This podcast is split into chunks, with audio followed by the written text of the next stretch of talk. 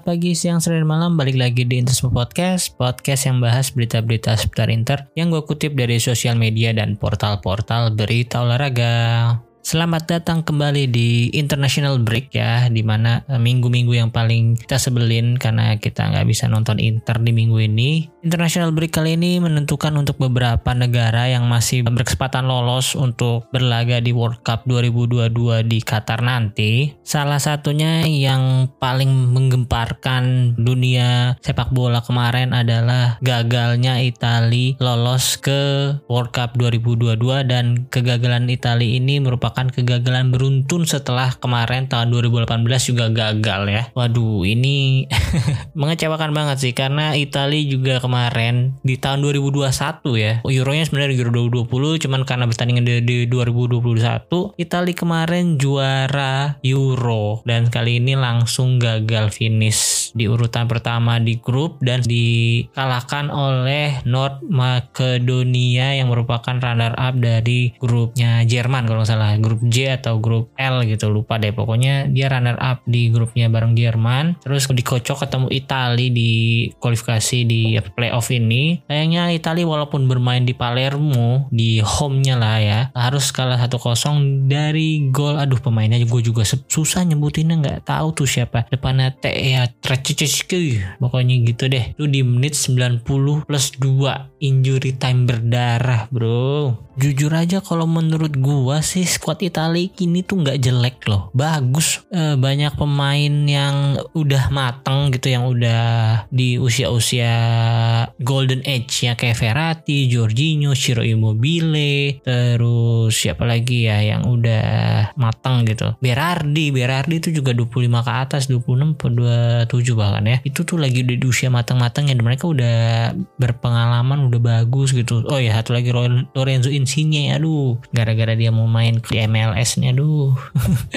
Jadi menurun performanya menurut gue ya baik di Napoli dan di timnas. Ya gimana ya? Mau nyalahin pelatih juga gak sepenuhnya salah pelatih menurut gue permainan Italia kemarin tuh sama banget kayak permainan Inter. Mirip sih nggak sama. Mirip banget kayak permainan Inter di beberapa pertandingan terakhir gitu loh. Oke bisa menguasai ball possession menguasai pertandingan dari menit pertama. Cuman finishing akhirnya nggak membuahkan hasil. Nggak tahu kenapa ya Padahal di situ ada Ciro Immobile loh. Ciro Immobile yang saat ini jadi top skor Liga Italia sementara dengan uh, gue lupa deh hampir 20 gol. Kalau nggak salah 18 gol. Sayang banget gitu. Ada Ciro Immobile terus kemarin percuma dong naturalisasi atau ya sebenarnya dia dua, dua paspor sih. Naturalisasi Joao Pedro. Waduh, udah main tua gitu juga sih. Ya, memang mungkin sekarang kendala Italia juga sama kayak Inter ya di finishing, di striker ya. Striker yang menurut gue bagus ya sekarang cuma Ciro Immobile yang bener-bener uh, striker emang yang untuk goal getter gitu. Ya pelapisnya mungkin ada Skamaka. Skamaka tapi masih muda banget. Masih 20-an. Lupa gue 21 atau 22 gitu.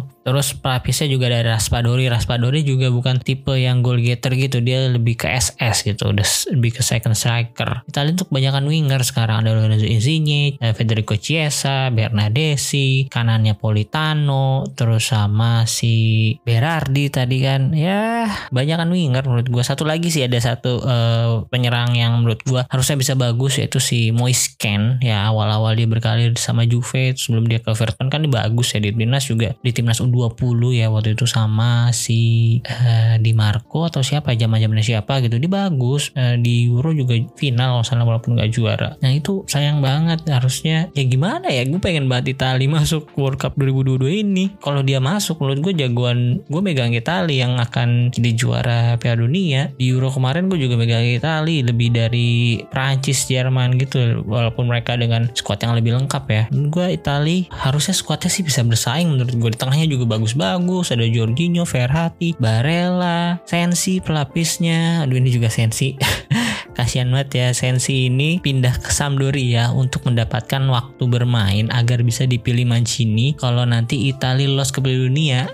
Sekarang Italinya nggak lolos Sensinya juga udah ke Sampdoria terlanjur. Internya susah cari pelapisnya Brozovic. Harusnya kemarin ketika Brozovic absen dua minggu itu Sensi bisa ngisi posisi dia. Ya walaupun nggak sebagus Erikson sebagai pelapisnya Brozovic musim lalu Sensi kayaknya masih bisa lah jalanin peran Brozovic dibandingkan Hakan Calhanoglu kemarin. Menurut gue Hakan Calhanoglu kemarin itu sempet ditaruh kan di posisi Brozovic. Saat defense dia di depan, cuman saat offense dia mulai dari belakang dan itu kurang efektif karena kita butuh Hakan Calhanoglu untuk ngasih finishing pass di 3 per 4 lapangan gitu. Bukan dari belakang. Kalau dari belakang sih udah keburu capek duluan dia kan nanti ke depannya harus bangun dari belakang gitu. Ya menurut gue kurang lah, kurang cocok Hakan Calhanoglu di situ. Karena emang karakteristik dia yang begitu beda sama Erikson. Erikson emang uh, dasarnya IMF, cuman emang karakteristiknya itu lebih ke fasilitator di tengah gitu, bukan fasilitator untuk ngasih assist gol. Menurut gue sih gitu ya ngomong-ngomong Hakan Calhanoglu, si Hakan bersama Turki juga gagal World Cup 2022 ini setelah dikalahkan oleh Portugal 3-1. Ya, Portugal sih emang bagus sih. Selain masih ada CR,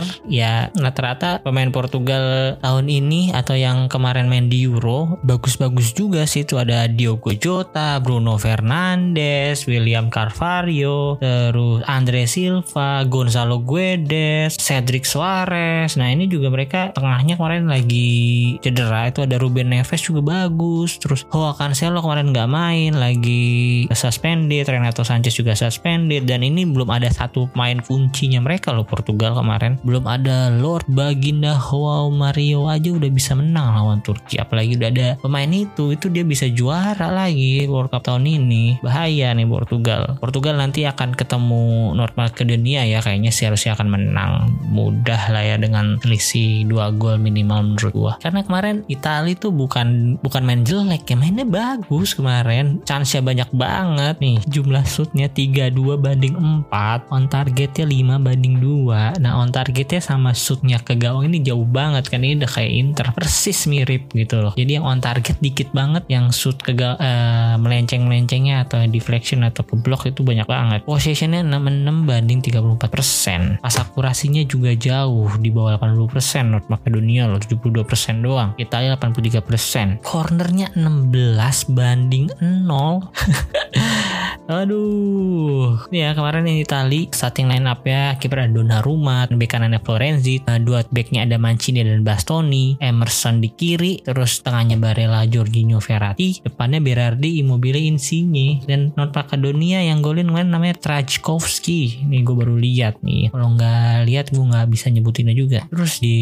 bench mereka masih ada Raspadori Politano Acerbi Joao Pedro Lorenzo Pellegrini Sandro Tonali Lali, Giorgio Cellini, terus Matteo Pessina juga salah satu pemain yang rising star nih. Ini dia menggantikan posisi Sensi nih. Sensi saingan sama Pessina untuk masuk squad Inzaghi. Gue juga agak ini ya, agak bingung kemarin kenapa si Mancini tuh bukan bingung sih tumben heran-heran gitu. Tumben-tumbenan dia mainin Mancini sama Bastoni bersamaan ya walaupun mereka berdua back bagus cuman biasanya tuh eh, Mancini lebih milih Cielini ini kan Bonucci kan atau salah satunya lah yang satu muda atau tua ini dua dua-duanya muda. Cuman emang kemarin bukan masalah dari pertahanan sih itu juga counter attack kan kemarin gol ya. Udah ini kalau nggak salah yang main ya ini udah masuk gantiin Mancini itu Cielininya lebih ketarik jagain ada orang yang itu. Sementara Giorgino sama Ferrati nggak nutup si Traskowski itu untuk tendang ke bola ke gawang. Dan bolanya juga ya itu Donnarumma nggak tahu kenapa nggak bisa ngejangkau itu. Kelamaan ini kali ya kelamaan jadi bench player di PSG jadi ya touchnya berkurang kurang gitu. Oke, setelah ngomongin Itali sama Turki, mungkin mereka berdua, eh bukan berdua sih, banyak main Italia yang di Inter ya. Ya mereka menambah daftar pemain Inter yang gagal lolos ke World Cup 2022 yang akan bermain kalau nggak salah, ya pokoknya habis liga liga liga top tuh selesai bulan September atau Oktober gitu akan berlangsung. Coba kita lihat dulu deh biar pastinya. Nah, November 21 tanggal 2022 akan dijadwalkannya ya. Sejauh ini masih on schedule, semoga nggak akan dimundurin lagi ke tahun 2023. Amin. Nggak ada virus-virus varian baru lagi. Amin. Semoga kita bisa nonton apa nih World Cup ini dengan tenang. Tuh nggak ada kayak kemarin waktu Euro kan sempet ada kasus naik lagi kan tuh ya. Waktu itu kasus naik lagi di Eropa sama di Indonesia juga lagi rame-ramenya Delta pertengahan Mei Juni ya Juni ya gitulah naik lagi kasusnya gue nggak tahu gara-gara Euro atau gara-gara apa. Ya cuman semoga di World Cup ini bisa ada penonton dengan ya mendekati normal dan nggak ada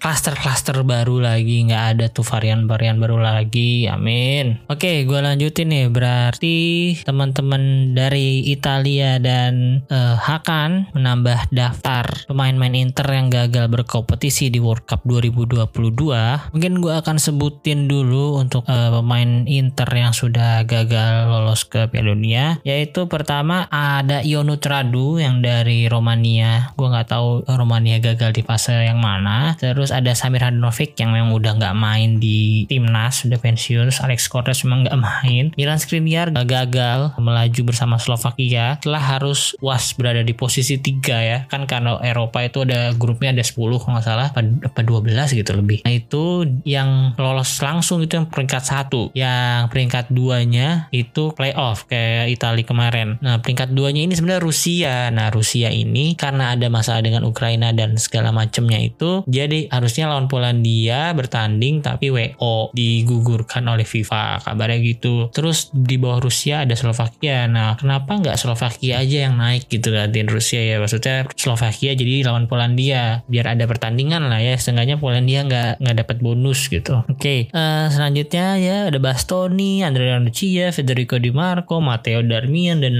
Ambisio Nicolo Barella Gagliardini. Nah itu siapa lagi yang main Italia itu pokoknya itu mereka nggak lolos ke Piala Dunia. Sebenarnya kalau menurut gue sih kalau lolos yang main Inter yang berkemungkinan akan dibawa Mancini sih hmm Barella Bastoni pastinya dan satu lagi mungkin Federico Di Marco. Sebenarnya Matteo Darmian tuh kalau melihat dari penampilannya musim lalu tuh dia layak banget dipanggil ke timnas lagi sih untuk ngisi posisi kanan yang masih kehilangan sosok Pinazzolo di kiri ya ya kanannya juga belum bagus-bagus amat ya sejauh ini sih Calabria Florenzi sama Di Lorenzo itu masih ya Darmian masih bisa bersaing lah dengan mereka menurut gua. Terus untuk selanjutnya ada Alexander Kolarov yang emang udah pensiun karena sebenarnya Serbia ini lol, udah lolos ya ke Piala Dunia. Selanjutnya Hakan Calhanoglu yang tadi gua sebutin kalah dari Portugal dengan skor 3-1. Natias Vecino kemarin uh, akhirnya setelah pertandingan kemarin gue lupa siapa dia lolos satu lagi Edin Zeko yang gagal lolos juga bersama Bosnia dan Herzegovina. Nah untuk Kaisedo gue nggak tahu. Dia dia tuh timnas Ekuador ya. Harusnya Ekuador itu udah lolos sama Uruguay. Jadi posisi 3 atau 4 hanya memperebutkan posisi itulah. Cuman gue nggak tahu dia main di timnas atau enggak nih si Felipe Caicedo. Terus selanjutnya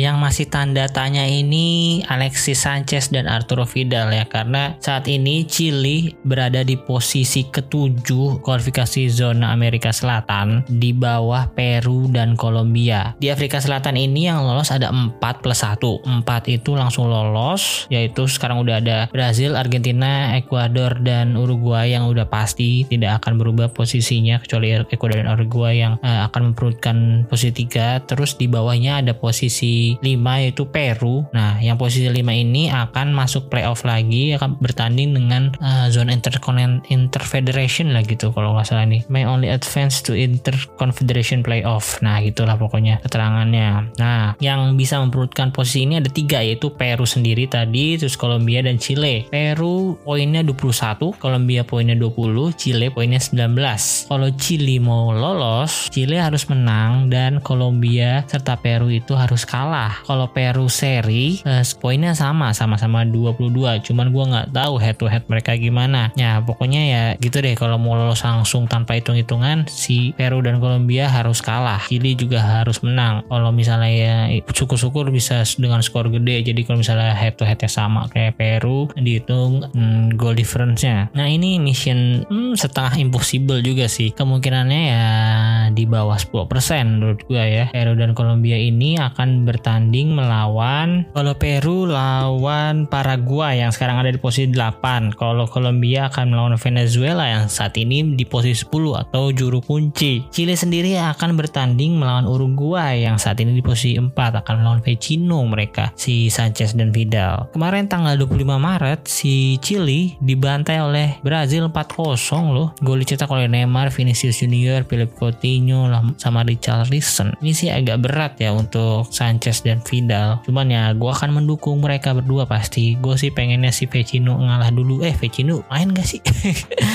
Dia juga gak penting-penting amat kayak di timnas Uruguay ya. Ya semoga ada tambahan main Inter lah yang akan berlaga di Piala Dunia. Syukur-syukur bisa naikin harga gitu. Kalau untuk main yang udah lolos seperti yang gue sebutin di beberapa episode sebelumnya ya, yang tentang tim-tim negara yang sudah lolos Piala Dunia itu baru siapa? Berarti baru Jerman dan Belanda doang ya main Inter nih sama Vecino sih sama Uruguay. Oh sama Kroasia. Berarti ada Marcelo Brozovic, Ivan Perisic, Matias Vecino, uh, Joaquin Correa dan Lautaro Martinez. Joaquin Correa gue juga nggak tahu akan dibawa ke timnas atau enggak nanti. Terus udah nggak ada lagi segitu aja. Ya biasanya sih udah sejarah dari beberapa uh, World Cup pergerakan World Cup beberapa kali di final selalu ada pemain Inter entah itu akan juara atau hanya runner. Terakhir itu 2018 ada Perisic, Brozovic, Kovacic masih main nggak? Nggak Kovacic udah nggak main. Dan mereka berdua itu yang jadi perwakilan Inter di Piala Dunia. Oke,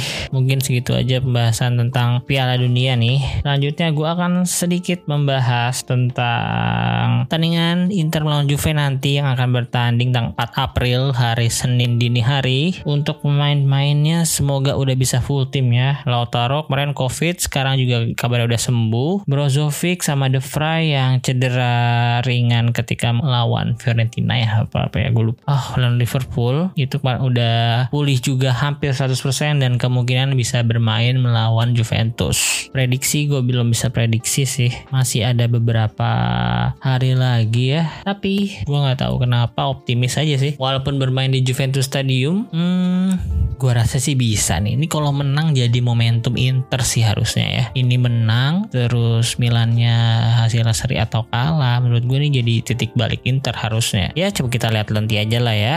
Gue sih pengennya menang ya pastilah. Pengennya Scudetto lagi, pengen dua bintang lagi. Cuman yang jadi masalah sekarang, Juve juga lagi dalam tren-tren yang bagus-bagusnya gitu. Sekarang tahu-tahu udah ada di posisi 4 beda satu poin sama Inter. Itu gimana ceritanya ya? Aduh, dia emang semenjak paruh musim Juve yang poinnya paling banyak dan trennya paling bagus sampai sekarang berdasarkan statistik dan ya poin yang didapatkan gitu. Lagi setelah ditambah kedatangan Vlahovic ya yang mempertajam di depan Juve. Tapi kalau Internya juga full tim, gue rasa bisa menang tipis sih. Amin amin. Pokoknya Brozovic udah paling penting lah. Alhamdulillahnya kemarin udah di ini kan, udah diresmikan perpanjangan kontraknya akhirnya ya. Kenapa harus selama itu untuk memperpanjang kontrak pemain sevital Brozovic gitu? Ya semoga dengan kembalinya Brozovic akan membawa tren positif lagi, akan mengatur dan hmm, memimpin lini tengah Inter. Yang penting tuh tengahnya dulu sih menurut gua kemarin lawan Torino dan si Fiorentina gak ada Brozovic nggak jelas sih. Udah depannya nggak jelas kan. Sekarang Tori, uh, Lautaro sama Zeko belum belum nemuin chemistry yang bagus lagi gitu. Masih inilah kemarin lawan Salernitana ya ya lawannya di bawah Inter jauh gitu. Makanya gue pengennya setiap minggu lawan Salernitana aja bisa nggak sih? Oke deh segitu aja untuk episode kali ini. Terima kasih untuk teman-teman yang udah mendengarkan sampai menit kesekian. Jangan lupa follow akun sosial Interisme Podcast. Kalau di Instagram ada Interisme Podcast, di Twitter Interisme Media, di YouTube juga Interisme Media. Tolong follow akun Spotify Interisme Podcast dan nyalain loncengnya biar kalian dapat notifikasi tiap ada episode yang baru. Terus kita juga ada di aplikasi Noise, aplikasi podcast dan radio dari grup Mari. Di sana ada podcast-podcast lain yang seru juga. Sekali lagi terima kasih. Arrivederci Forza Inter.